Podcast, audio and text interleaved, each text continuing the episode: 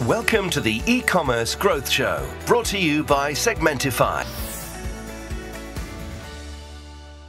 Sevgili dostlar, hoş geldiniz. Hem ekranlarınızın başına hem de kulaklıklarınızın ve hoparlörlerinizin başına. Çünkü hem bir video yayını hem de podcast olarak yayında Segmentify e-commerce growth show'da e, hem iki dostum hem de sektörün iki önemli yapı taş yapı taşı e, hem bireysel olarak hem de çalıştıkları şirketlerde e, birçok iz bırakmış iki güzel adamla birlikteyiz. Bugün e, kısaca onları isimlerini duyurup sonra kendilerini tanıtmalarını rica edeceğim. Bir tarafta e, dijital reklamcılığın işin e, satış tarafının özellikle e, hem kişiselleştirme tarafında hem DMP dediğimiz yeni teknolojilerde e, uzun zamandır birçok startupta, birçok global ve ulusal şirkette çalışmış. Özellikle de satış tarafında çok güzel işler yapmış. Taylan Yüce var. Diğer tarafta da e, daha önceki yayınlarımızdan birinde de bize konuk olmuştu. Sağ olsun Price Track ürünüyle ve birçok detayı da konuşmuştuk ama orada söylesem de yine paylaşmak istiyorum. E, işin hem yazılım tarafında olup hem ürün tarafında da olup e, diğer taraftan işin sahibi de olup bir de müşteriyi anlayabilen e, çok az yazılımcı vardır. Bir de ilişkileri kuvvetli, sohbet edebildiğiniz, e, sizi dinlemeyi de seven ve e, yapılacak bir şeyi siz daha yollar yollamaz hallettim bitti bir bak istersen diye o hızla da yapan bir adam var. O da Ergin Bulut. İkiniz de hoş geldiniz dostlar. İş keşke yanınızda olsaydım, beraber konuşsaydık yan yana ama birkaç saat sonra buluşmayı umuyoruz. Hepiniz de hoş geldiniz. Lütfen kendinizi benden sonra e, teker teker tanıtın. Sonra da sohbetimize başlayalım. Tabii ki. Öncelikle çok teşekkürler Hüseyin güzel tanıtımın için. Bu kadar güzel tanıtımın üzerine ekstra kendimize anlatacak çok bir şey kalmadı ama e, bir küçük virgülle kısaca kendimizi tanıtalım. Taylan Yüce ismim. Yaklaşık 14-15 senedir sektörde dijital tarafta satış ve pazarlama dikeyinde bir fiil çalışıp e, bu süreçte de aslında birçok firmanın birçok ürününü ve buna endeksli aslında pazarın gereksinimiyle ürünü çalıştırma fırsatı olan ve satış tarafında aslında bana tecrübe katan bir 14-15 senelik bir kariyer geçmişim var. E, bu tarafa baktığınızda kariyere şanslı başlayan insanlardan bir tanesiyim. İlk defa kendi işimle Emlakçet'le birlikte başlamıştık abimin ortak olduğu. E, bundan sonraki süreçte sonra iş pazarlama tarafına biraz daha dijital marketing tarafına kayıp e, Bertesman grubu Ligatus'tan işte Edform tarafı, Edtech tarafına e, ondan sonra da son 4,5-5 senedir yaklaşık iki tane global şirketin aslında lokal Türkiye girişini sağlayarak ülke temsilciliği ve bu tarafta ürünlerin pazara adaptasyonu bu şirketlerde iki buçuk sene götürdüğüm bir TİTS tarafı var bildiğimiz en son. E, şu anda da mevcutta ülke müdürü olarak çalıştığım Vidomi, domainden aldığınız gibi bir video medya platformunda ülke müdürü pozisyonunda Nisan ayı itibariyle birlikte çalışmaktayım diyeyim. Ergin tarafına söz aktarayım. Süper, Merhaba. teşekkür ederiz. Adım Ergin Bulut. Daha önce bir ses şimdi Hüseyin'in bahsettiği gibi beraber olmuştuk. Ee, kısaca Prime Solutions'ın kurucu ortaklarından biriyim. Marketing teknoloji dikeyinde bazı çözümler sunuyoruz. Daha önce EdTech tarafında yani reklam teknolojisi tarafında ve FinTech tarafında bulundum. Finans teknolojisi tarafında. O yüzden böyle bazı sektörleri birleştirip görüyor olabilmek business taraftan da aslında zenginleşmenizi sağlıyor. Sadece teknoloji tarafında kalmayıp sektör değiştirip e, yeni şeyler öğrenmiş olmanın kattığı bazı şeyler var. Umarım umarım güzel bir session olur. Umarım hani herkes için böyle kafasındaki bazı soru işaretlerini Aa buymuş anladım diyebileceği bir sonla bitiriyor oluruz. Tekrar hoş geldiniz. Çok teşekkür ederiz dostlar sağ olun. Biraz işin e, terimsel tarafından başlamak istiyorum aslında e, benim bile çok uzun süre e, sonra tam olarak öğrendiğim hatta hala da bazı eksikleri olduğunu düşündüğüm e, DMP nedir, DSP nedir, e, CDP nedir, bunların birbiri arasında konuşması nedir? Tabii ki işin e, basit anlamda trafik trafik tarafından baktığımızda paid dediğimiz paralı trafik ve organik dediğimiz parasız trafik kısım var. Ama paid tarafında e, inanılmaz bir kırılımı var diğer tarafta. Çünkü organikte diyebileceğiniz tek şey mobil ya desktop trafiği ve belki arama motorlarının farkları olabiliyor ama e, kelimeleri de çıkardığınızda o işin organik tarafı biraz daha basit bir taraf ama para harcanan kısımda influencerlar, remarketingler, retargetingler, DMP'ler, DSP'ler, e, direkt klik kanalları, e, referral kanallar, e, işin bir taraftan da e, affiliate tarafı gibi gibi böyle en tane e, detayı var. Ama işte DMP nedir, DSP nedir, e, remarketing nedir bunlardan da ufak ufak bahsederek aslında bence dijital reklamcılığa girebiliriz. Tabii ki. Nasıl başlayalım? Ee, hani şöyle ikiye ayırırsak aslında bir on-site bir de off-site dediğimiz bölümde ayrılıyor. Hani off-site, on-site dediğimiz kendi web siteniz veya mobil uygulamanız oluyor. Sizin yönettiğiniz alan. Off-site dediğiniz bunun dışında kalan tüm dünya. Yani Google'lar, Facebook'lar, tüm reklam kanalları. O yüzden on-site ile off-site diye bölersek e, oradaki çözümleri de ilgili kategoriye dağıtıp içine girip anlatabiliriz. Pekala. O zaman birinizde off, off, offside'ı, birinizden evet. de offside'ı. Evet, offside. O, o offside tarafıyla birlikte offside bir bara gidiyor insan. Erman Hocam'a, bağlanıp şimdi offside'ları konuşmak istiyoruz. Offside'ı ben alayım. Çözümleri böylece birbirine hani nasıl bağlıyoruz? Yani offside'da reklamı onsite'e indirdiğimizde bu trafiği sonra ne oluyor kısmını böylece e, iki rolden anlatmış olalım. Umarım anlaşılır olur. Hatta daha geniş perspektiften de biraz daha böyle detaylandırırsak Hüseyin şöyle düşünebiliriz. E, on-site'da Segmentify gibi tool'lar siteye eklenen e, ve outside'da aslında dışarı ekosistemde paid veya inorga, e, unpaid şeylerle, organik kanallarla birlikte içeriye geçen kullanıcılarda aslında genel olarak e, aynı bir mantalite var. E, her yerde aslında şu an işte cookieless world ya da Google'un düzenlemesiyle birlikte heavy ad intervention gibi bazı düzenlemeler geliyor. Bunların aslında hepsinin günün sonunda büyük resimdeki o da big data. Datanın her tarafta aslında on-site'daki aksiyonlarda hep kullandığımız Ergin'le de beraber iki buçuk sene güzel SaaS bir ürün tecrübemiz olduğunda müşterimize hep anlattığımız bir şey vardı. Data in action out. Ne kadar datayı tutabilirsen içeride o kadar ilintili içerik gösterimi sağlayabilirsin sitenin içerisinde. Bunu ister recommendation engine'le sağlarsın, ister sayfanın içerisindeki web personalization'la anlatırsın. Ve günün sonunda aslında her markanın e, günün sonunda full funnel'da bir acquisition'a ulaşma talebi var. Awareness'la başlıyor, farkındalık yarat, değerlendirmeyi al kullanıcıyı, consideration fazı ve sonra conversion fazı. Aslında full pet'te bunu bir şey gibi aslında bir e, ne deniyor buna? Funnel. Funnel gibi düşündüğümüzde en dar kısım e, ve sonunda gelinmesi istenen aslında hep acquisition tarafı. Bundan dolayı on-site ve outsite'da aslında hep yapılan bu datayı maksimum işleyerek, kişiye maksimum ilintili içerik göstererek hem dışarıdaki reklamlamada hem de site içerisinde kişiden maksimum acquisition sağlamak aslında. Bundan dolayı günümüzde bu aralar çok yoğun konuşulan cookieless word tarafı da aslında aynı tarafa geliyor. Ya da sorduğun terminolojilerle DMP'den bahsedersek eğer data management platform buradaki amaç aslında ekosistemin içerisinde olan second ve third party dataların hepsini maksimum bir şekilde markalar veya markalara hizmet eden ajanslar bunlara daha kaliteli ve daha sonuç odaklı hizmet verebilmek için bunu kendi first party datası haline getirebilmesi. Şimdi önümüzdeki süreçte zaten bu Cookieless World'un konuştuğu bir yerde second ve third party'ye ulaşılma imkanı olmadığından ve aslında her markanın da kullandığı on-site'da veya paid channel'larla birlikte marketing kanallarında aslında istediği şey en etkin şey için, e, operasyon süreci için minimum kanalla maksimum etkinlik sağlayacağı yani kanalların tek bir platform, tek bir dashboard olmasa bile birbiriyle konuşulabilen ve işlenen bu dataları aslında her geçen gün daha verimli hale gelen bir aslında ekosistemin oluşması oluyor.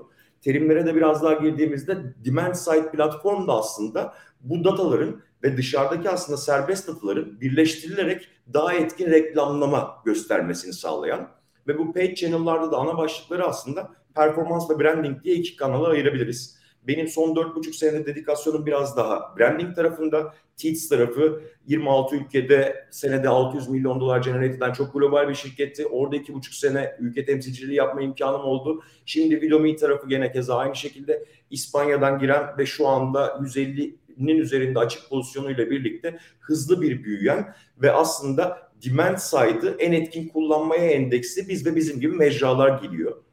Geçmişe doğru gittiğimiz zaman da buradaki değişimde en önemli şey aslında şöyle oluyor. 12 sene önce yaklaşık herhalde Bertesman grubu ile Ligatus'ta ilk Türkiye girişi yaptığımızda o dönemde de hep performans ve performans dikeyinde yeni mecralar sürekli Türkiye'ye giriyordu. Kritio'lar, Kritio ondan önce girmişti. Senin bahsettiğin retargeting tarafı işte e, Ligatus native yapıyordu. Türkiye'de ilk defa native anlatılıyor. Robustların geldiği zamanlar. Kesinlikle. Şimdi konu biraz daha e, benim son iki mecram ikisi de branding tarafına endeksi giren. Çünkü bizim Covid zamanında en iyi gördüğümüz ve aslında bugünkü konuya da çok endeks olan dijital dönüşüm tarafı bizim sektörümüzün dijital tarafın en önemli konusu aslında hızlı adapte olabiliyor olması. Ve bu değişkenlere gerçekten çok hızlı adapte olup dikeylere baktığımız zaman da mevcut Covid sürecinden sonrasında dijital hiçbir zaman küçülmeye değil her zaman büyümeye gidiyor. Çünkü bizim sektörümüzün en aslında karlı tarafı ve hatta en adap en güzel kısmı bizim hızlıca adapte olup mevcut duruma, e, konjüktüre aslında uyum içerisinde hızlıca buna endeksli ürün ve ürünler geliştiriyor olmamız diye böyle ben de bir o taraftan e, bir girişgah ben de yapmış olayım. Süper. Bir küçük yorumla Ergin'e pası atayım ben de. Ee, tabii işin e, offsite haricinde bir de offline tarafı da var. Yani evet. geleneksel reklamcılık da var. Bir, bir kademe sonra oraya da girmek istiyorum. Orada neler yapılır. Kesinlikle. Tabii bu cookiesiz dünya çok önemli. Ee, bir taraftan e, bu yayını da bir şekilde biz YouTube'a da koyacağız ama bütün ülkelerin aslında karşısında inanılmaz bir şekilde büyüyen YouTube gibi, Google gibi, Facebook gibi, Instagram gibi aslında çok dev ülkeler üstü yapılar oluşmaya başladı. Evet. Bütün datanın burada olduğu, e, bütün yapının da, bütün gelirin de buradan döndüğü ve tabii ki ülkeler arasında, şirketler arasında bu vergi vergilendirmelerin sorunlarının çıktığı bir dünya var aslında. Onların buna göre oluşmaya başladı. Kesinlikle öyle. Dolayısıyla iş bu tarafta galiba her ülkenin aslında kendi kullanıcı datasını e, önce kendi içinde tutmaya çalıştığı ve e, buralara buralardan biraz bağımsız yani e, işte AdWords'ü kapatırsa cirosunun yüzde yetmişini kaybedecek firmaların olmaması gereken bir dünyada olmamız lazım aslında. İş biraz bu savaşlarla da aslında şekilleniyor gibi. O tarafına da girelim diye pası Ergin Bulut'a atayım. Tamam. Biz az önce aslında Taylan'ın da bahsettiği konulardan ben aşina olmayanlar için kısaca böyle terminolojiye bir girip çıkmak istiyorum. Lütfen. First party data dediğimiz kavram sizin kendi aslında CRM'iniz gibi hayalde. Sizin kendi kendinize üretip sakladığınız data. Bunlar müşteri bilgileriniz, yani adı soyadı, e-maili, telefonu, kayıt esnasında aldınız veya sipariş verdiğinde sizde oluşan transactional datalar. Hangi ürünleri aldı, kaç para ödedi, hangi ödeme kanalıyla aldı gibi. Bunlar sizin first party datanız oluyor.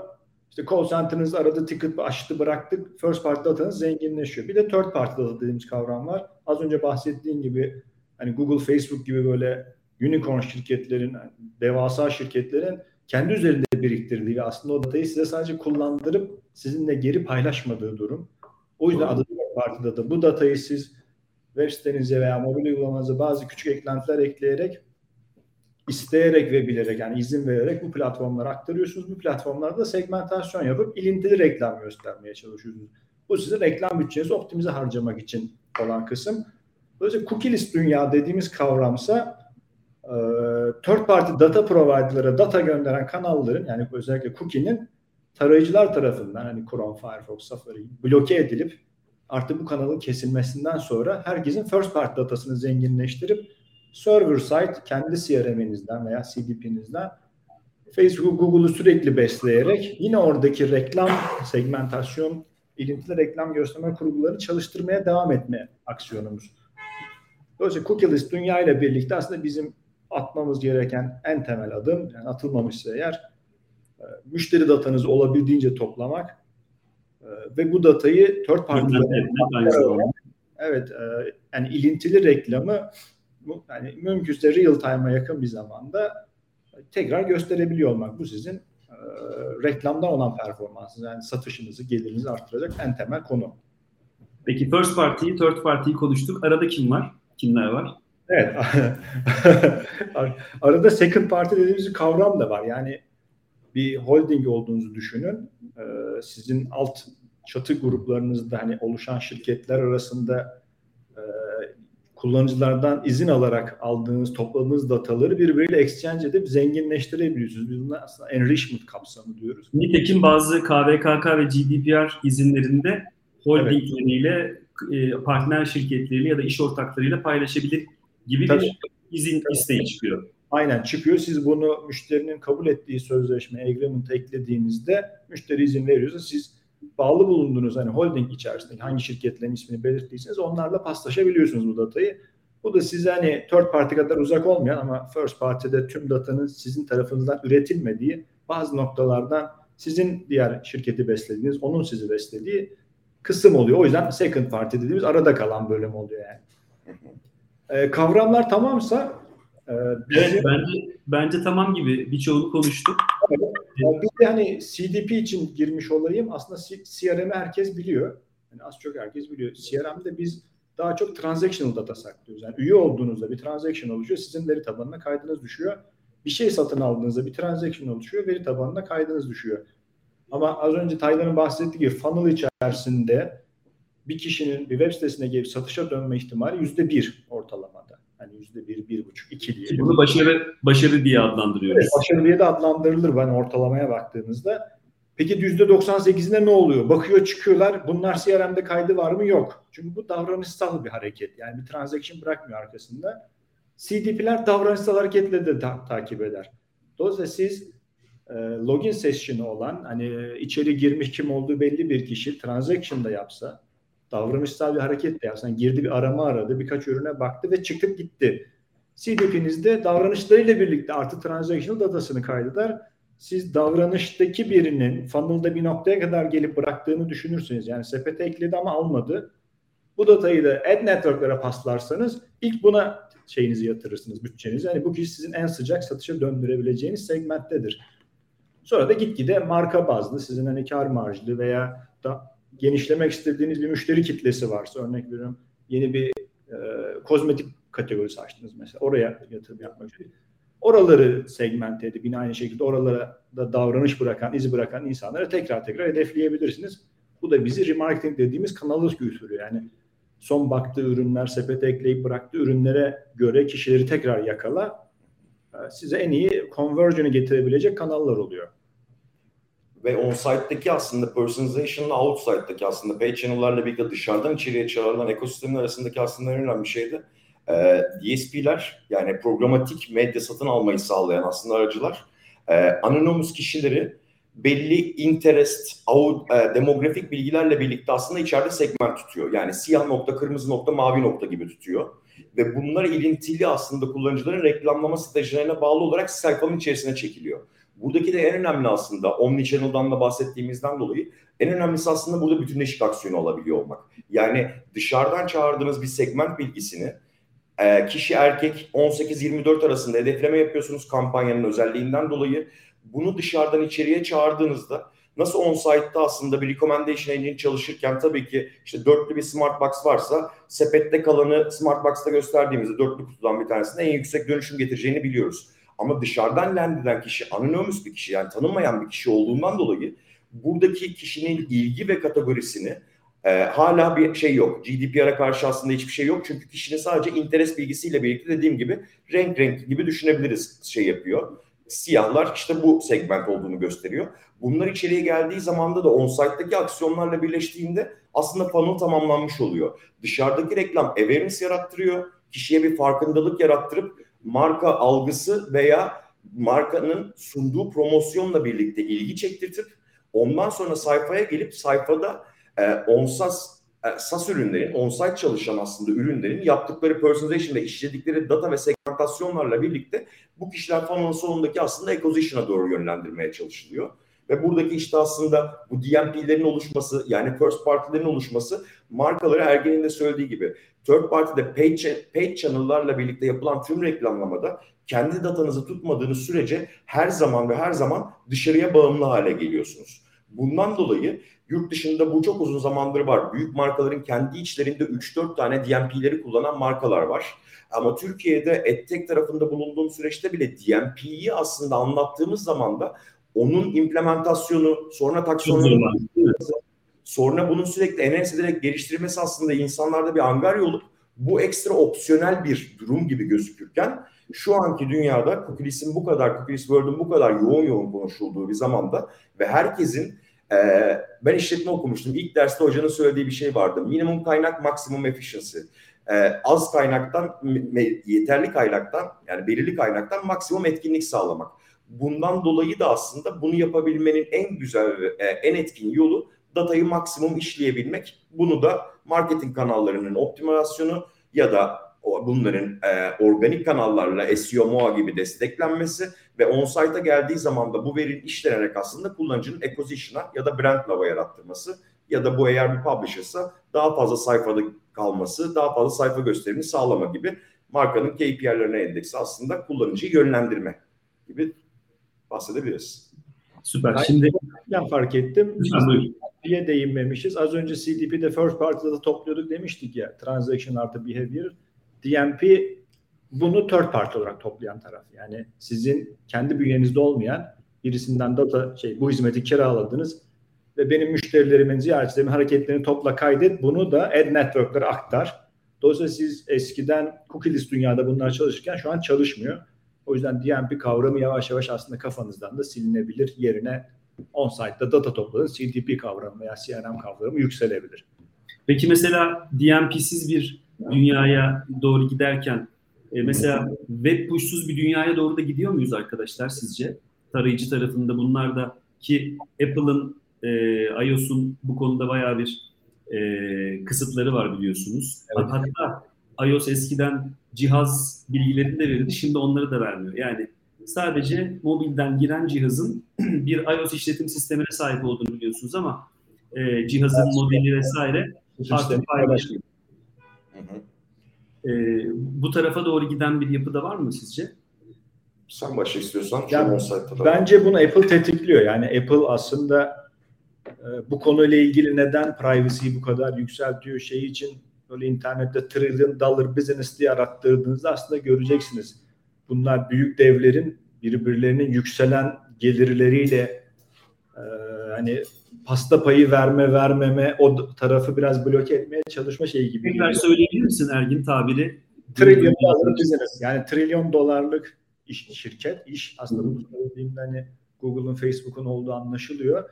Dolayısıyla yani işletmeler trilyon dolar business'e ulaşırken değerli yani reklamda üzerinden geçen ciroya ulaşırken siz aslında privacy'yi arttırdığınızda onların bazı kanalları çökmeye başlıyor. O kartlar yeniden dağılıyor bu noktada.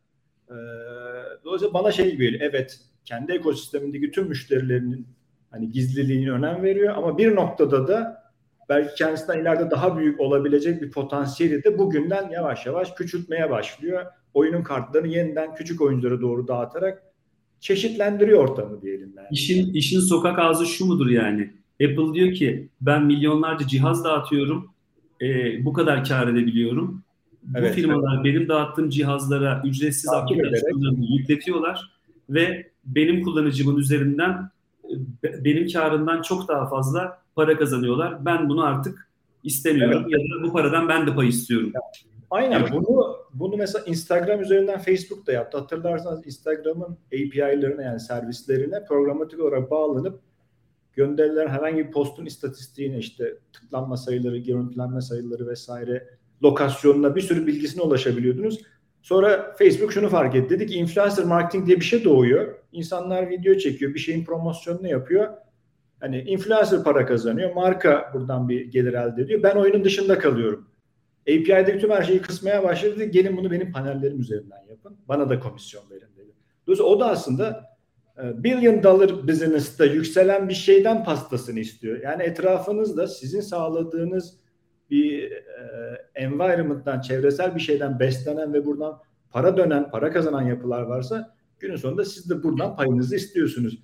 Dolayısıyla hani privacy'de bence Apple ve diğer şirketler kıstıkça e, server to server entegrasyon dediğimiz konularda gelip onlarla entegre olup gelirlerini bir bölümünde paylaşarak e, entegre olmaya çalışacaklardır ister istemez. Mevcut pazarı aslında kimse dolaylı yoldan da Hüseyin kimse ortadan kaldırmak değil aslında pazardan herkes pay alıyor. Ve payda da mesela ekosisteme baktığımız zaman da şu anda da dijital tarafta, marketing tarafında e, ekosistemin %70'in neredeyse Google ve geri kalanlar diye aslında oluşturulan bir yapı var. Tabii ki bu bir yandan tehlikeli ama bir yandan da şeyi söyleyebiliyor. Hani bir şeyleri oturup düşünüp yorumlamak yerine growth marketlara baktığımızda, daha gelişmiş pazarlara baktığımızda Amerika tarafında Google'ın aldığı kararlara baktığımızda aslında zaten pazarın gidişatını e, aşağı yukarı şey yapabiliyorlar. Söylemlerini e, onlardan duyabiliyoruz. Hani mesela LinkedIn'de sürekli Think with Google'la görüyorum. Think with Google diye böyle paylaşımlar görüyorum. Google'la düşün diye. Onu gördüğüm zaman da hep bende şeyi çağrıştırıyor bu. Think with Google evet ama bir yandan da tavşanı takip et. Yani onlar gidiyor bir yere ve gidiyorsa aslında bu tarafta mesela en son Google'ın geçen sene açıkladığı Google Heavy Et var. Ee, eğer şeyleriniz, kreatifleriniz her geçen gün ekosistemin gittikçe desktop'tan daha mobile kaydığı ve kişi başına yani aslında bir eve düşen e, mobil device sayısı da her geçen gün arttığından online behavior sürekli mobile doğru kayıyor. Bunu 10 senedir konuşuyoruz ama artık şu an gerçekten trafiklerde... Dün %90'ını duydum bir markada, isim vermeyeyim. E, son dönemde duyduğum en yüksek orandı. E, daha da büyüyecek. Sıfır olmayacak eminim ama e, belli bir yüzdede kalacak ama %90'ları bulduğumuz markalar çok.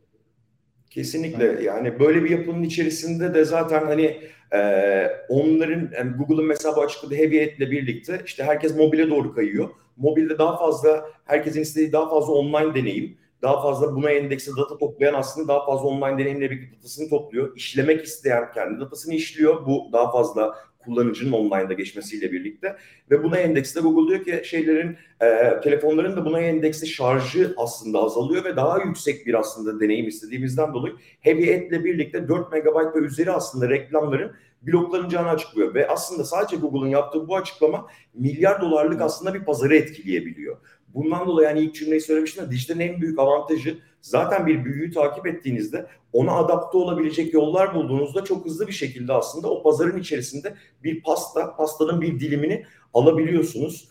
Ee, biz de aslında evet. şeyde mesela baktığımızda dijital tarafta kendi şu an dedikasyonuma baktığımda Vidomi bir video dedikasyonlu. E, bir... Şey anlatsana Taylan sana zahmet. Vidomi'de ne yapıyorsun? Ben Benim bir markam var. ee, bana farklı olarak geleneksel alıştığımız dijital reklamdan farklı olarak ne sunduğunu da e, hem izleyicilerimizden de dinleyicilerimizden çok da profesyonelleşeli olmadan herkesin anlayabileceği aslında şöyle söyleyebiliriz dijital dönüşümden bahsediyoruz. Dijital dönüşümün de video tarafındaki en büyük etkeni aslında televizyonun artık smart TV ve dijital TV'lere de doğru dönmesi. Ve bunun en büyük örneklerinden bir tanesi de YouTube olarak düşünebiliriz. Artık insanlar gerçekten televizyonda zaplamak yerine YouTube'da girip bir içeriği tüketip ondan sonra bir içerikten girip çok alakası bir içerikten de çıkıp saatlerini burada harcayabiliyorlar. Ve haber TV kanallarını bile izliyorlar şu anda. Canlı yayınları. Televizyonu var ama haber kanalını YouTube'dan izleyip sonraki diğer içeriklerine ya da işine gücüne devam eden insanlar biliyorum. Kesinlikle. Biz de diyoruz ki bu dijital dönüşümün içerisinde artık standart TV yerine daha smart TV ve dijital kanallarda aslında video gösterimi varken Vidomi de girdiği ülkelerde o ülkelerin içerisinde orada reklam gösterebileceğiniz en kaliteli premium yayıncıları bir araya getiriyor ve sonra diyor ki televizyonun dinamikleriyle dijitalin dinamikleri birbirinden farklı. Televizyonda izlerseniz smart TV olmayandan bahsediyorum ve etkilenip sonra offline'da aslında bir aksiyon gerçekleştirirsiniz. Markayla etkileşimini sağlarsınız.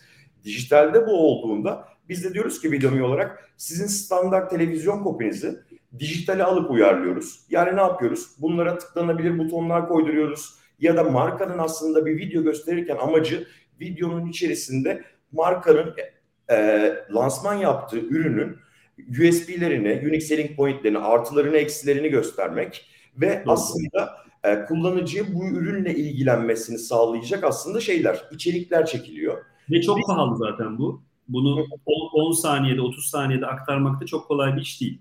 Kesinlikle. Evet. Televizyona zaten verilen bedeller yüksekken dijitalde bu çok daha fazla ölçülebilir. Her türlü metriğin ölçülebilen ve çok daha uygun maliyetlerle birlikte ve sonucunun aslında bir tahminsel metotla değil, direkt sayısal verilerle görebileceğiniz aslında bir metoda çekebiliyor, çekilebiliyor aslında video tarafında.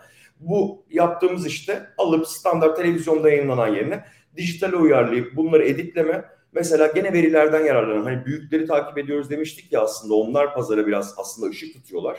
Google'ın 2019'da yayınladığı bir veri var ve diyor ki e, mobildeki kullanıcıların diyor yüzde sekseni içerikleri sessiz üretiyor. Ama baktığınız zaman videolar e, televizyona endeksli aslında yani daha büyük pazarın şu anda mevcut pazara endeksli yapıldığından videolar yatay çekiliyor ama mobil dikey bir ekran.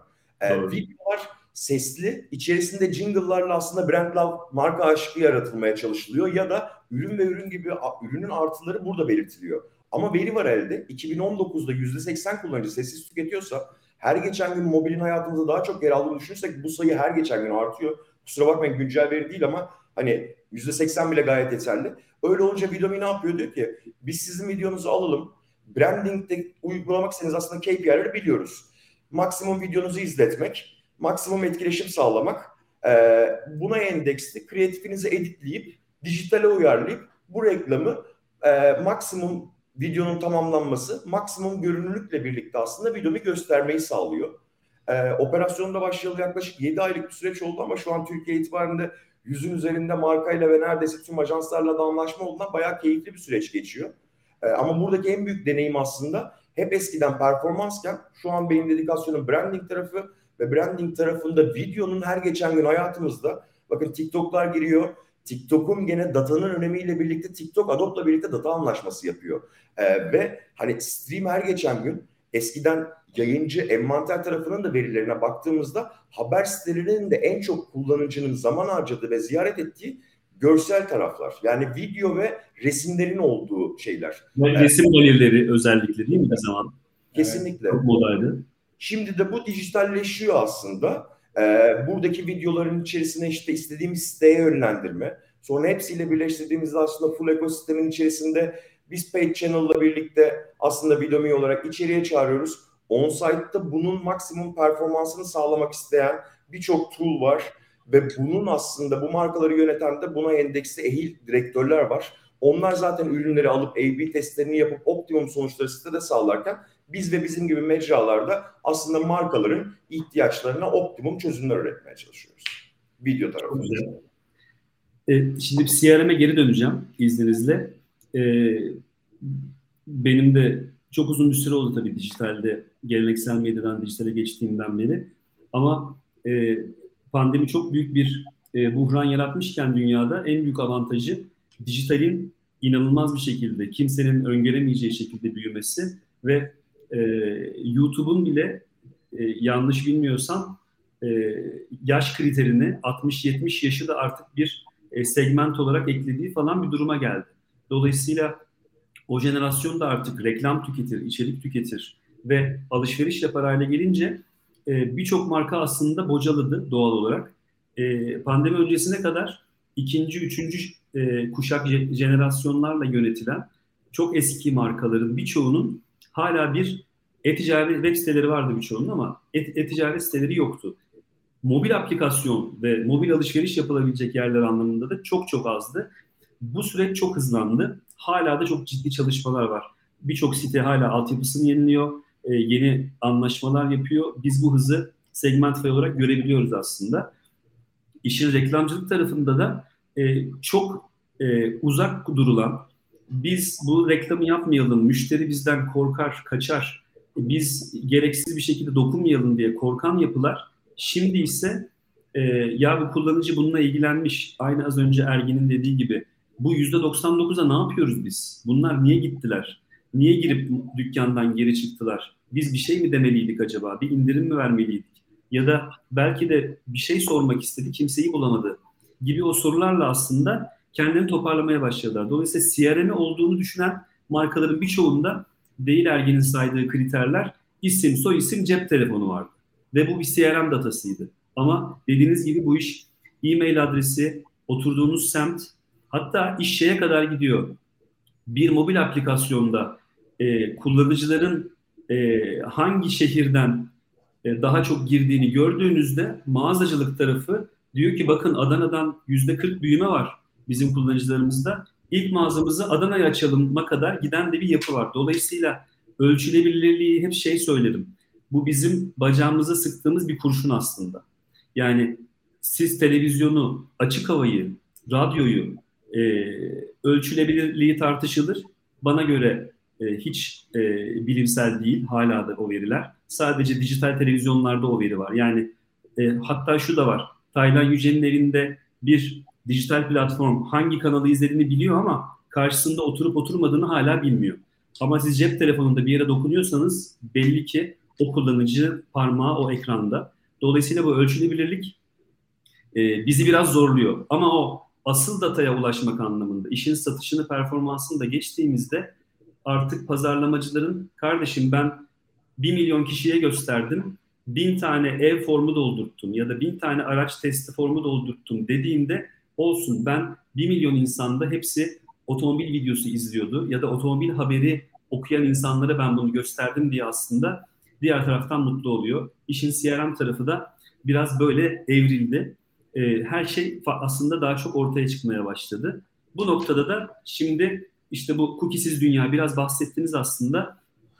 Buraya doğru gidiyoruz. Kendi gücümüzle, kendi datamızla ilerlemeye çalışacağız ve e, kullanıcıya ne kadar ismiyle, doğru doğum günüyle, ilgilendiği ürünlerle, aldığı ürünün bakım zamanı geldiğinde ya da aldığı lastiğin değişme zamanı geldiğinde biz doğru zamanda dokunduğumuzda markaları ya da dokundurduğumuzda kimse bundan rahatsız olmayacak. Biraz bunu anlatmak gerekiyor. Ama diğer taraftan da teknoloji tarafında hala bence eksikler var. Ben maalesef havaleyle de satın alsam, kredi kartımla da alsam aldığım ürünün aynısını, aynı rengini hala birçok kanalda görmeye devam ediyorum. Burada da birçok entegrasyon eksiği, teknik eksikler bence var diye düşünüyorum. Orada da topu er, e, sevgili Ergin'e atayım. Ee, şöyle aslında az önce verdiğin örnek çok doğru. Bu yani Booking.com'da bile görebilirsen devasa bir şirkettir. Oteli satın almana rağmen o otel seni yıllarca kovalamaya devam eder. Böyle gittiğim bir otele tekrar gitmek yani işin düşmüyorsa da saçma olacağı için şey remarketingde aslında bütçeyi boşuna yakarlar. Dolayısıyla e, entegrasyonların doğru olması hani ilginin kaybolmaya başlama süresi veya kaybolduğunun anlaşılması, başarıyla sonuçlandığının anlaşılması reklam bütçenizi optimize etmek için çok kullanılan bir kanal. Ee, hani brand awareness'ınızı arttırıp sonra artık müşterilerin ilk satışını yapması, hadi onu ikiye zorlayalım, teşvik edelim, havuç verelim, şimdi üçe zorlayalım. Hani oradan tekrar bir tecrübesini ölçelim, memnun kalmış mı? Dolayısıyla güzel gelişmeler, yani ölçülebilirliğin, ölçülebilirliğin artması, bu dataların daha fazla toplanmaya başlaması. Eskiden toplanırdı, bir yerde dururdu. Hani birisi bir gün rapor çekmek isterse ancak bakardı. Hani şimdi onlar third partilere dağıtalım ve oradan tekrar bir daha dalga başladı. On-site'a doğru veya in-app'e doğru trafik indirelim. Relevant trafik hani gelsin satın alsın. Aksiyonlarına dönüşüyor. Dolayısıyla dijital pazarlama anlamında güzel gelişmeler ama daha dediğim gibi çok yol var. Çok olgunlaşması lazım. Ee, bunun omnichannel tarafta da hani offline'ı besleyecek dediğim gibi işte mağaza açılışlarında şu bölgelerden çok talep geliyor. Buralar birincil yani düşünülen yerler olabilir gibi offline'ı beslemesi ve offline online aralarında paslaşıp artık o geleneksel zinciri kırıp sonuçta bana bir şey yani offline sol cep online sağ cep gibi geliyor. Yani patron için veya yani şirket için sol cepten mi para girmiş sağ cepten mi girmiş çok bir önemi yok. Ama müşteri memnuniyeti işte sağlanması neredeyse müşteri hangi kanalı seviyorsa e, mümkünse cross channel dağıtabilmek önemli. Yani cross channel'la başlansın sonra birinden kazandığı parayı hani loyalty sistemler diğerinden harcasın. Dolayısıyla baktığınızda aslında bu ekosistemi iyileştirdiğinizde loyalty programlar da kazanıyor. Lojistik şirketler hatırlarsın pandemide şeyi taşıyamadılar yani. E, patladılar. Yerler, yerlerdeydi bütün koliler evet. Hepsi şey demeye başladı. Bugünkü limitimiz doldu. Yani işte günde 10 bin taşıyoruz, 50 bin taşıyoruz. Ee, insanlar, şirketler satmış olmasına rağmen şeylere, kotalara takıldılar. Yani kargo şirketleri kota koyuyor. Mesela çuvaldızı da onlara batıralım. Kendilerini geliştirmediklerini de söylemem lazım. Ne Çok araç parkuru anlamında, ne personel kalitesi anlamında, ne de personel belki geliri anlamında. Yani insanları biz zaten bu adamlara maaş veriyoruz. %50 dolulukla aynı maaşı verirken yüzde yüz doluluğu e, sağlayıp aracın e, kasasında aynı maaşı vermek e, birçok hizmeti de aslında kötü olmasına ve aslında e-ticarette kullanıcıya dokunduğunuz tek noktanın kargocu olduğu kısımda çok evet. ciddi problemler olmasına. Yani ben fotoğraflarını bile çektim. Bebek mamalarının, bebek bezlerinin yerlere atılıp o kutuların evlere gönderildiği, götürüldüğünü e, logosuz araçların 25 yaşında 30 yaşında eski e, çok reklama girmez Broadway'lerin Şahinlerle logosuz ve bütün bildiğimiz pazar yeri kolilerinin taşındığını dolayısıyla taşeronun taşeronun taşeronuna evet. verildiği durumları çok yaşadık. Biraz toparladı ama hala gördüğüm kadarıyla böyle logosuz araçlar e, sokakta 7-8 tane rakibin kolisini taşımaya devam ediyor. Ama güzel bir şeyle bağlayalım konuyu. Bunlar da şey güzel bir şeye de vesile oluyor. İşte Getir gibi sonra Türkiye'den böyle unicorn şirketler çıkıyor. Yani bazen aslında bazı şeylerin eksikliği e, bir yandan iyi bir fırsatla çevrilebiliyor. Yani baktığınızda dedikasyon olarak hiçbir şey üretmeyen e, sadece retail'dan aldığı ürünü sadece teslimatla birlikte çıkan ve gerçekten haklı bir gurur yaşadığımız her gün LinkedIn açtığında yeni bir ülkede yeni bir operasyonun başladığını e, böyle ve bu operasyonda marketing tarafı ve operasyonel tarafı mükemmel yönetmeleriyle birlikte hızlı büyüyen böyle süreçler çıkıyor. Ben buna benzer süreçleri mesela şeyde de Amerika'da da Amazon tarafında Amazon çok büyük bir alışveriş merkezi diye düşünürsek eğer onun altında da arbitraj mantığında oradaki ürünleri farklı daha küçük sitelere çekerek daha fazla görünürlük sağlamaya çalışan hep alt siteler de çıkıyordu. Öyle olunca hep aslında şey gibi sektörden bağımsız bir balina var ve balinanın etrafında zaten buna endekse hep bir iş kolları oluşuyor. E bazen balıklar zaten var değil mi? Yandan beslenenler.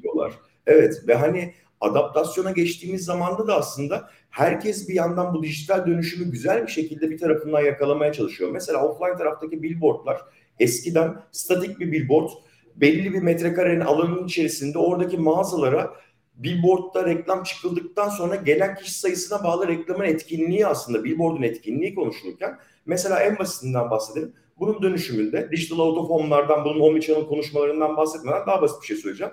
Kullanıcıya sadece buradaki verimliliği aslında ölçün, ölçebilmek ve aslında bir etkileşim sağlamak için base basit bir şekilde konulan bir QR kodu bile artık o reklamın yanından sadece geçme etkileniyorsan gel bir etkileşim sağlayabileceğin bir çok basit bir dijital bir öğe var aslında. Herkesin elindeki mobil telefonda kamerasını açıp basit bir şekilde markayla reklam panosunun aslında yani e, markayla kişinin eşleşmesini ve iletişime geçmesini sağlayan dönüşümler de sağlanıyor. Artı ölçülebilir.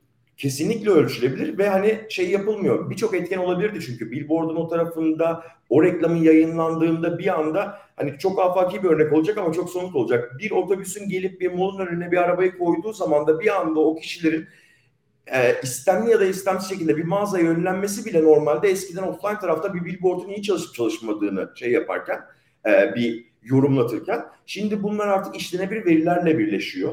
Hatta ve hatta bunu ondan sonra dijitalle birleşip oradaki kişinin petini devam ettirebileceği aslında aksiyonlar alınabiliyor. E, ondan dolayı ben hani güzel bir dönüşümün adımlarını herkes kendi tarafında pazara adapte olabilmek için ve bu dijital dönüşüme e, adapte olup buradan bir pastadan pay alabilmek için bir şekilde daha iyi olabildiğini görüyorum. E, ve hani mesela o EdTech firmasında çalıştığım süreç neredeyse 5-6 sene öncesiydi. E, DMP'yi gerçekten Hüseyin senin de söylediğin gibi insanlar eskiden 10 sene önce web sitesi satmak çok zordu. Artık bu tarafı biliyorlar. ikinci, üçüncü web siteleri ve bu altyapıları optimize etmeyi düşünülüyor. E şimdi her şey aslında mevcut bir kanal var. Kanalın etkinliği azaldığında bunun tekrardan etkinliği arttırmanın aslında yolları e, bulunuyor.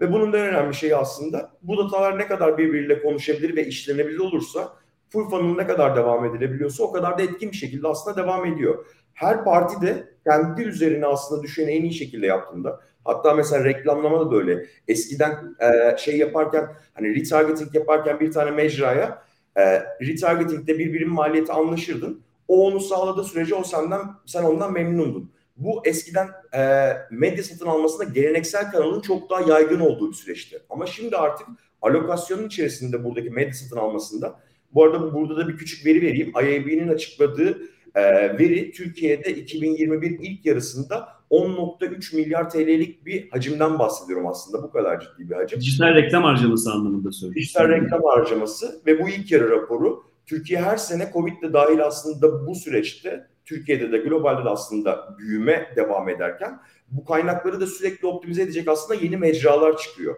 Öyle olunca aslında Booking.com eskisi kadar tam da şey yapmıyor. Hani e, oteli eskiden evet gösteriyordu çünkü bir tane mecraya gittiğinizde onu verdiğinizde hiçbir retargeting kuralını belirleyebilme imkanınız yoktu. Ama bildiğimiz bir şey var. Herkes için çalışan bazı retargeting senaryoları var.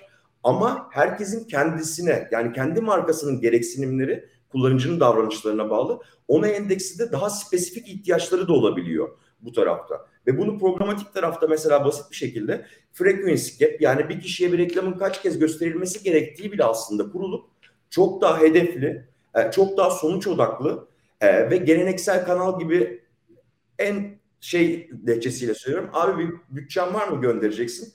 Aslında iş artık çok daha şeye dönüyor.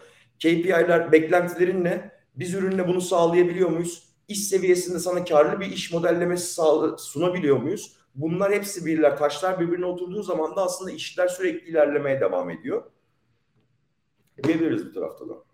Şimdi çok güzel bir noktaya geldin. Remarketing tarafında bence e, her zaman her şeyin daha iyisi olabiliyor. Yani 3-0 galip olursun ama 7-0'da galip olabilirsin. Dolayısıyla bu büyük yapılar, hantal yapılar işte yüzde bir convert ediyorsan yani satışa dönüşüm oranın 100 kişiden biri ise sen başarılısın dediğinde dışarıda aslında bunun herkes yüzde dörde beşe çıkabileceğinin de farkında. Hatta daha düşü, düşeceğinin de farkında bu arada. Ama o bir kendini geliştirmek istememek, iki nasıl olsa burada iyi bir gelir akıyor. Biz bunun daha fazlasını verirsek onlar e, bütçeyi azaltır ya da daha fazlasını ister diye belli bir şekilde bu ticaretin bence dur özellikle geliştirilmediğini düşünüyorum. Çok basit bir örnek. Hep bir hayalim vardı. Bunu ben Ligatus'a da, RTV House'a da bütün oradaki arkadaşlarıma söyledim. Bir ürün baktım bir sitede. O baktığım ürünle beraber X haber sitesinde bana 5 tane kutucuk geliyor. Baktığım ürün yanında onun benzer ürünleri bir algoritma var tabii ki arkada. Onunla birlikte alınanlar gibi gibi diyelim. Çok basit. Kullanıcıdan bir bilgi isteseniz, e, o resimlerin sağ üstüne bir tane çarpı koysanız, kullanıcı kardeşim bu ben bu oteli aldım. Evet, Bana evet. artık rentekar göster diyebilecek aslında. Yani çok basit bir taleple bunu şeye benzetelim. Mağazaya gittiniz. Buyurun efendim hoş geldiniz dedi satış temsilcisi. Ben bazen merhaba bir ceket arıyorum derim. Bazen de teşekkür ederim bakıyorum derim. O bana 10 kere daha geldiğinde e, artık boğazına sarılırım. Dalga mı geçiyorsun derim. Mağazadan da çıkarım. Ama bir kere söyleyip o beni bir daha rahatsız etmediğinde belki ben oradan alışverişimi yaparak da çıkarım aslında. Bunu biraz kaçırıyoruz. Özellikle e, reklam ve pazarlama dünyasında. E, bir diğer e, yorumum da sizin de yorumlarınızı almak için söylüyorum bunu da.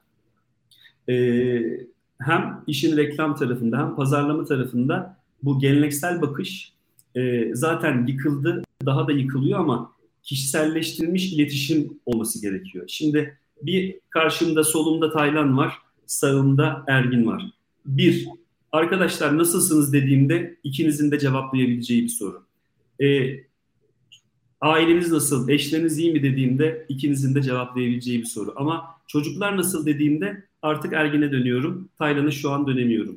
E, işte sokakta inşaat vardı dediğimde artık Taylan'a dönmem gerekiyor. Yani bu iletişimin kişiselleştirilmiş tarafı kişiye özel web sayfasına, kişiye özel pazarlama iletişimine kadar gidiyor aslında. Şu an bunları biz segmentlerle biz ve birçok yer aslında yapmaya başladık. Ama her kullanıcının gerçekten e, kendi e, duymak istediği bir mesaj, kendi görmek istediği bir vitrin var. Ve iş buraya doğru gidiyor. Reklamlar da zaten buna doğru evriliyor gördüğüm kadarıyla. E, yakın gelecekte de aynı şekilde e, reklamın da içeriğine kullanıcının karar verebileceği, farklı reklamları görmek isteyebileceği, hatta markaya da geri bildirimde bulunup o reklamları daha da farklılaştırabileceği bir yapıya doğru gidiyoruz bence. Zaten olmadığı durumda da aslında kullanıcı kendi tarafında gerekli aksiyonu alıyor Hüseyin. Özellikle reklamlama tarafında. Adblocker kullanıyor ve reklamı tamamen kapatabiliyor.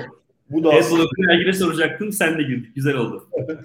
e, bu da aslında şeyi e, sebep oluyor. Herkesin kendini geliştirmesi, ma- marka, mecra ve ürün olarak aslında geliştirmesinin bir sebebi oluyor. Çünkü reklam alanları standart, belli bir sayısı var ve bu alanların içerisinde herkes belli bir birim maliyetle bu alanları doldurmaya çalışıyor aslında. Yayıncı tarafı da yani reklam alanlarını sağlayacaklar da örneğin Vidomi haber sitelerinde bunu yapıyor. Buradan aldığın envanteri en kaliteli şekilde markanın KPI'leri ve ihtiyaçları doğrultusunda sağlayabildiğin sürece işbirlikleri devam ediyor ve aslında ticaret işlemeye devam ediyor.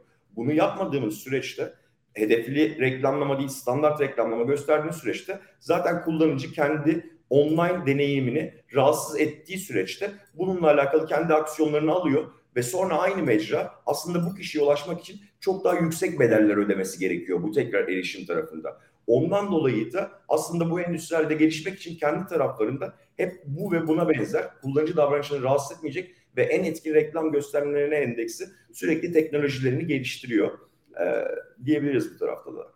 Peki biz bir şirketin e, şöyle abi biz şirketin pazarlama olgunluğunu ölçerken kullandığımız çeşitli metrikler var. Örneğin mass marketing dediğimiz hani bunu televizyonda kadın ruju gösteriyorsun mesela. İzleyicilerin yarısının erkek olduğunu düşündüğümüzde aslında mass marketing yapıyorsun. İzleyicilerin yarısı almayacak. Hani yaş itibariyle gereğiyle hani belli bir yaşın üstü altı diyelim almayacağını kabul edersek yüzde 25'ine hitap eden bir şey işte rengi vesairesi daha detayına girdiğinde tüketici giderek azalıyor. Fakat ne yapıyorsun? Yüzde yüzüne gösteriyorsun. İşte yüzde beşinin, yüzde birinin almasını bekliyorsun gibi bir şeye dönüyor. Biz bunu böyle bir chart'a koyduğumuz en alta atıyoruz sıfıra doğru.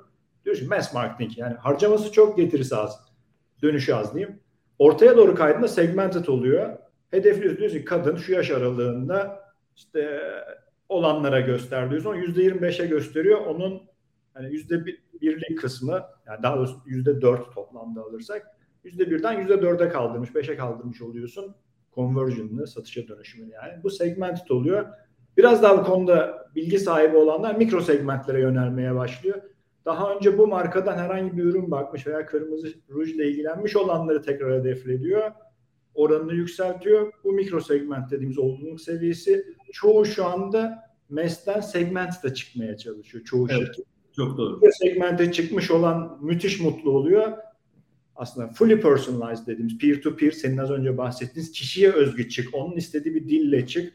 Artık insanların birden fazla cihazı var. Hani cep telefonun var, iş bilgisayarın var, ev bilgisayarın var. Günün hangi saatte hangi cihazını kullandığını ölçümleyebiliyorsan, orada hangisinin aktif olduğunu biliyorsan o cihaza iletişimini yaparsın. O günün o saatinde yakalarsın. Hangi saatte daha sana respons verdiğini görüyorsan. Dolayısıyla bu da aslında peer to peer dediğimiz en üst seviye olgunluk anlamında hani sıfırdan şey aldığımız en üst seviyeye koyuyorsun ve en iyi conversion'ı burası getiriyor.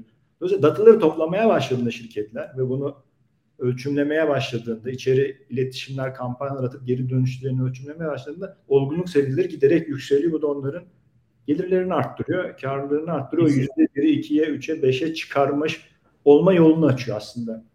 Ve aslında loyal oluşarak her şey marka içinde daha kolay bir hale geliyor. Ona daha sadık müşteri. Hatta offline'la böyle daha böyle e, günümüz hayatımızda yor, yorduğumuzda tamamen şey yaptığımızda bir mağazaya girdiğimizde kişi sizi tanımıyorsa önce sizi tanımak için e, sorular soruyor. Doğru. Örnek bir ayakkabı mağazası ise kaç numara ayakkabımı giydiğimi bildikten sonra bir iki tane alternatif ayakkabı gösteriyor. Daha böyle işte hareketli logolu bir şeyler mi sever yoksa daha sade bir şey mi? Aslında bir A-B testing yapıyor. Senin e, ilgi alanlarını, senin ihtiyacını anlamaya çalışıyor. Bazı fiyat aralıklarından bir şey gönderiyor. Aynı recommendation engine Segmentify tarafında da aslında olan taraf gibi. Ürün gamını alıyor. 1000 TL'lik de ayakkabı var, 200 TL'lik de ürün var. Önce kişinin aslında en önemlisi acquisition tarafı olduğundan dolayı kişinin önce aslında gelir tarafını anlamaya çalışıyor.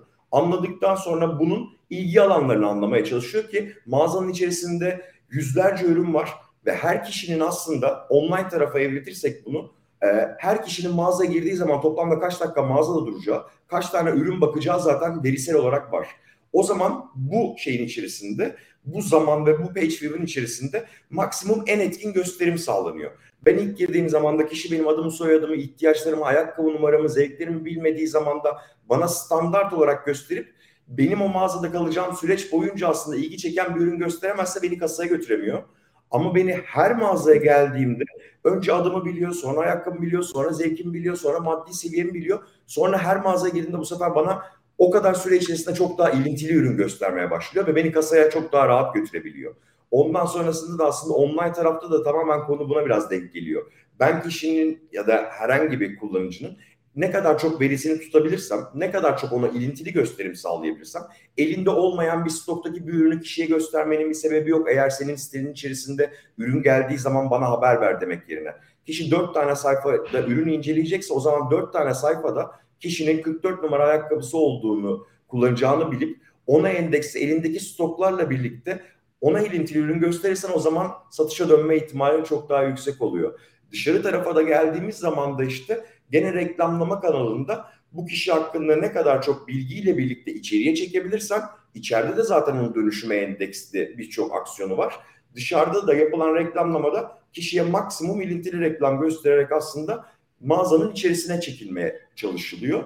Ee, burada da işte şey e, hep hep data ve datayı aslında işleme tarafına geliyor ama e, on-site veya off-site bunu ayırmadan aslında hepsinin önemli olan bu datayı maksimum işleyerek bunların birbiriyle konuşan ve funnel'ı tamamlayacak nitelikte olması aslında herkese çok ciddi bir katma değer sağlıyor markalar açısından ve kullanıcı açısından. Ve en önemlisi de kullanıcıya biz bu zamana kadar performans tarafında hep bir havuç vererek genelde reklamlama tarafında içeriye doğru çağırdık. Ama loyal, sadık müşteri aslında bu şekilde gerçekten oluşmuyor. Çünkü havucu kestiğiniz zaman da o müşteri tekrardan ve tekrardan sayfanızı ziyaret etmiyor. Bundan dolayı bu datayı ne kadar işleyip kişiselleştirebilirseniz kişiyle adıyla hitap etmek gibi Hilton'da da vardır. Eğer önceden kaldıysanız gittiğinizde telefonda adınız soyadınızla birlikte yazar telefon tarafında ya da yastığınızı biliyorlardır. Bir sonraki ziyaretinizde sevdiğiniz yastığı direkt koyarlar. Bu da müşterinin otomatik olarak aslında kanallarınızı etkin kullanmasanız bile reklamlama kanalını zaten içeride müşteriye karşı bir loyalite oluşturulmuştur. Gibi öyle uzun uzun zamandır uzun zamandır Hilton'da kalmadığımı fark ettim sen böyle deyince. Aynen. Hemen patronlarıma buradan selam olsun. E, Hilton'da kalacağımız etkinlikler, seyahatler ayarlayalım. E, Ergin bir şey diyecek miydin? Ek, ek yapacak mıydın? Ee, şöyle hani aslında bu senaryolar 50 yıl önce 100 yıl önce esnafın zaten yaptığı senaryoydu. Hani kuaföre giderdin, berbere veya size. Eşini sorardı, ne bileyim hani işini evet. sorardı. İşte hastaysan iyileştiğini görürdü. değil mi? Bu sefer nasıl keselim? Aynı mı yapıyoruz der. Yani oturuyordu, sen sohbete başlıyordun. O aynen kesmek istediğini biliyordu, yapıyordu, gönderiyordu. Sen kafasında bir CRM vardı ve sen bundan müthiş keyif alıyordun. Bir de mesela barda her zamankinden vardır değil mi? Gittiğinizde. Evet, her zamankinden. tanırsın her zamankinden. O yüzden bu klasik şeyden gelen hani kültür, o kültürü de gördük. Şu an dijitalin içinde de yoğurluyoruz. Hani onu bu tarafa taşımanın işte teknolojide bir eksikliği vesairesi yok aslında. Her şey hazır. Sadece birkaç noktayı birbirine bağlayıp kullanmak ve o şeyi tekrar başlatmak gerekiyor. Çünkü müşteri elde edilen maliyetleri her geçen gün yükseliyor. Hani gerek bizim gerek dünyada evet rekabet artıyor. Rekabet arttıkça biddingler, teklifler artıyor sürekli. Yani siz yani siz dediğim ya, şirketler reklam bütçelerini arttırmak zorunda kalıyor. Hadi daha kazanıyor maalesef. Öyle bir kadar kazanıyor. Yani trillion dollar business'a giden yol zaten buralardan geçiyor. Yani evet. işte Black Friday'e geliyor hadi yüklenin diye uyarıyor müşterilerini. Herkes teklifi üç katına çıkarınca hani güzel bir pasta kalıyor günün sonunda kasaya. Dolayısıyla hani bugünden yapılacak yatırımlar gelecekteki bu müşteri elde edilen maliyetlerini alternatif kanallar üzerinden hani kişiye personalize edilmiş içerikler göstererek, mesajlar atarak, loyalitesini elde ederek hani onu artık Google, Facebook üzerinden reklam kanalından, paid kanaldan değil de belki e-mail'le, telefonla, push'la herhangi başka bir şeyle ulaşarak ortalamada müşteri elde edinin maliyetinizi düşürebilirsiniz. Bu sizin giderlerinizi azaltır ve fiyata yansıtıp bir daha rekabeti tekrar kendi lehinize çevirebilirsiniz. Veya müşteri mutluluğunu arttırabilirsiniz ama senin az önce bahsettiğin gibi paid kanala %70 bağımlı kaldıysanız aslında şey uzun vadede e, çok bir şeyi yoktur. Sürekli analitik olarak, matematik olarak, finans olarak rakamlarla oynamanız gerekir. Teklife bunu verip satışımla dönüştürmem gerek gibi. Rakamlar bir gün tutmazsa da sorun çığ gibi büyümeye başlar. O yüzden bence şey data gerçekten tutulmasıyla, kullanılabilir olmasıyla yani third partilere şeylere bunu devletler regülasyon koyarak belli noktalarda limitlemek istiyor. İşte büyük oyuncular çeşitli regülasyonlar üretiyor. Yani privacy ile şeyle. Ben her regülasyonu da bir fırsat olarak görenlerdenim bu arada. Bir regülasyon doğduğunda o alandaki kartlar yeniden dağılmaya başlıyor. Yani firmalarda, startuplarda orada kendine bir rol edindiğinde o kartları kendi lehine kullanıp yeni iş modellerini yaratmaya başlıyor. O yüzden regülasyon çıktığında böyle aman aman özür bağlayanlardan değil, fırsat arayanlardanım. Şeyi beğeniyorum yani. yani böyle kendi online offline datalarını bağlayıp işte müşteriye tek bir noktadan dokunup tüm alışkanlığını anlamaya çalışan işte 100 yıl önce bizim esnafın yaptığı şeyi bugün oturtmaya çalışan şirketlerin bu yaklaşımını beğeniyorum. Ki bu vizyonun sahip olduğunu düşündüğüm Segmentify'a da katılma sebeplerinden bir tanesi de bu. Benim bildiğim çünkü siz zaten bu on-site ile off-site'ı birleştiren aslında bir e, aksiyonunuz, bir geliştirmeniz var diye biliyorum. E, bilmiyorum sen bu tarafta bir şey söylemek ister misin? Çok kısa aslında tabii burası segment ve konuştuğumuz bir mecra değil ama teşekkür ederim pas içinde. Çok yakın zamanda e, evet biz bu içeride yaptığımız yani dükkana giren, e-ticaret sitesine giren çeşitli izler bırakmış, çeşitli alışverişler yapmış ya da yapmamış kullanıcıları bir şekilde kendi isimlerimizle segmente edip bunları e, az önce e, Ergin'in bahsettiği aslında o third party datalara bir şekilde paslayıp evet. bu e, dönüşümü daha fazla arttıracağımız bir taraftan da müşterimize e, para kazandıracağımız demeyeyim ama tasarruf ettireceğimiz yani o pazarlama bütçesinden evet, evet, belki yine harcayacak onu. Yine 10 bin lira harcayacak ama 10 bin lira karşılığında elde ettiği geliri artıracağımız bir yapı inşallah yılın sonunda yani 2021 yılının sonunda başlayacak. E, Ergin tabii şeyi söyledi e, kendi datanız diye biz hep işte e, taşıma su Japonca'ya da benzediği için ünlü Japon atasözü taşıma suyla değirmen dönmeze geliyor aslında bir bir taraftan. Ama e, e-ticarette hep söylerim geleneksel ticaretten hiçbir farkı yok. Yine bir kasanız var, yine bir vitrininiz var, rafınız var, fiyatınız var ve müşteri var diye. Aslında aynı şey reklamcılık ve pazarlama için de çok geçerli hala. Ne kadar başına dijital koysak da benim için bu bugünkü buluşmanın altında bir daha bildiğimi düşündüğüm ama altını çizdiğim şey kullanıcı kendine kendini özel hissetmek istiyor. Doğru iletişim kanalıyla e, dokunulmak istiyor. Hiç kimse reklamdan nefret etmiyor ama doğru kullanıcıya, doğru mesajla, doğru fiyatla, doğru ürünle giderseniz herkes buradan e, mutlu olur gibi bir durum ortaya çıkıyor. Ama e, adblocker'ları neden yazılımcıların sevmediğini ve Ergin'in neden reklam konuşabilen bir yazılımcı olduğunu da son bir cümleyle alıp sonra da Taylan'a son cümleyi e, aktarmak istiyorum. Aslında ben adblocker'ları seviyorum. 2006'dan beri kullanıyorum. Hatta AdTech'te çalıştığım bir dönemde kullanmıştım. Şirkette bir direktörüm geldi. Benim ekranımdan bir şeye bakacaktı. Bizim reklamlar gelmiyordu. Panik olup koşmuştu. Yani ben arkasında şey diyordum. Ad, adblocker açmıştım o yüzden diye. Ama benim ilk adblocker açma amacım şeydi. Eskiden flash animasyonlar vardı ve ciddi CPU tüketirdi. Yavaşlatıyor. kullandığım için böyle fan bir anda vuv ötmeye başlardı. Bir bakardım 3D bir animasyon e, ciddi zorluyor. İşte onu durdurmanın yolu adblocker'dı. Sonra ilgisiz reklamlar tahrik etmeye başlayınca hani senin bahsettiğin çarpı butonunun olmadığı dönemlerde artık açıyorsunuz Adblocker ve bazı sitelerde sadece kapınız hani bu işi doğru yapanlarda ama Adblocker'ın pasta payı arttıkça özellikle haber sitelerinde girerken bazılarını görürsünüz Adblocker'la giriyorsanız şey der lütfen kapat ya devam etmenize izin vermez. Çünkü oradan bir gelir kaybı yaratır. Hani Adblocker olarak kullanıyorum. Yani kullandığım tarayıcım var, kullanmadığım tarayıcım var. İşimin şeyine göre. Ee, insanlar da bir şekilde artık böyle remarketing'den o ürünün peşinden geldiğini görünce kafalarında şeyler oluşmaya başladı. Beni kovalıyor mu, takip ediyor mu gibi şeyler oluşuyor. Virüs mü girdi bilgisayarıma diyen bile var. Hatta ben evet. yaptığım işi anlatmaya çalışınca ha o siz misiniz beni korkutan gece yarısı baktığı ürünü gösteren siz misiniz diye soranlar var. Evet, dolayısıyla insanlarda da bir şey yani korku şeyi oluşmaya başladı. CIA beni takip mi ediyor gibi hani öyle. Hani burada aslında sistemler regülasyonlarla kontrol edilir. Kişisel verilerinizle ilgilenmezler. Sizin cihazınız ve onun hareketleriyle ilgilenir. Arkasında Ayşe vardı, Ahmet vardı. Bununla ilgilenilmez. Siz zaten server to server entegrasyon yaptığınız yani yıl sonunda bitecek dediğin entegrasyon e, elde ettiğim bazı dataları kişisel verileri kaldırıp işte tanımlayıcı. Anahtar şeyler hani e-mail, telefonu da işte SH256 hashleyerek Karşı tarafa atıyorsun. Karşı tarafta da aynı hash varsa match oluyor. Dolayısıyla bu Doğru. regülasyona uyumlu bir harekettir. Yani şey, onun identifier'ın yani telefonun e-mail doğrudan paylaşmadan hash match yaparak siz bazı ekstra bilgileri bu tarafa feed ediyorsunuz. Bu taraftaki şeyi artıyor. Evet online'daki cihazlarının üçünde gösterdim almamış ama gitmiş offline'dan almış burası bana bildiriyor. Bu artık reklam artık ona gösterme. Doğru. Evet siz bunu yaptıktan sonra artık adblocker'ları kaldıracağım. Tamam anlaştık. Ee, sevgili Taylan'a da bir son cümleyle e, ben de son cümleden sonra e, bugünkü katılım başlığından da yola çıkarak aslında bir mutluluğumu paylaşayım. E, şu anki dijital tarafta artık datanın konuşuluyor olması geçmişe de bir örnek verirsek böyle 6 sene öncesinde Ergin'le birlikte Sasurium tarafında çalışırken OnSite tarafında e, şey konuşuluyordu e, sayfaya kod eklendikten sonra her türlü aslında kullanıcı davranışı toplanmaya başlanıyor ya bir satırlık bir kodla birlikte. E, eskiden sadece aksiyon alacağımız e, aksiyon e, sonunda bir senaryo çalıştıracağımız sadece kullanıcı davranışlarını tutuyorduk.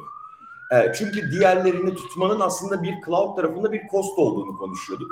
Ama şu an 6 sene sonra bunu reklamlamayla da birleştirdiğimiz zaman da bu datanın değil cost olduğu, aslında ne kadar değerli olduğu ve bu datanın aslında bu değerliliğinden dolayı sistemlerin hep birbiriyle konuşarak full funnel tamamlamaya endeksi çalışabilecek tek bir monopol bir pazardan değil, hiç değilse bunların birbirini tüm süreçte takip edebilecek ve birbiriyle konuşabilecek ürünlerle e, aslında e, dönüşen bir pazar beni fazlasıyla mutlu ediyor ve heyecanlandırıyor.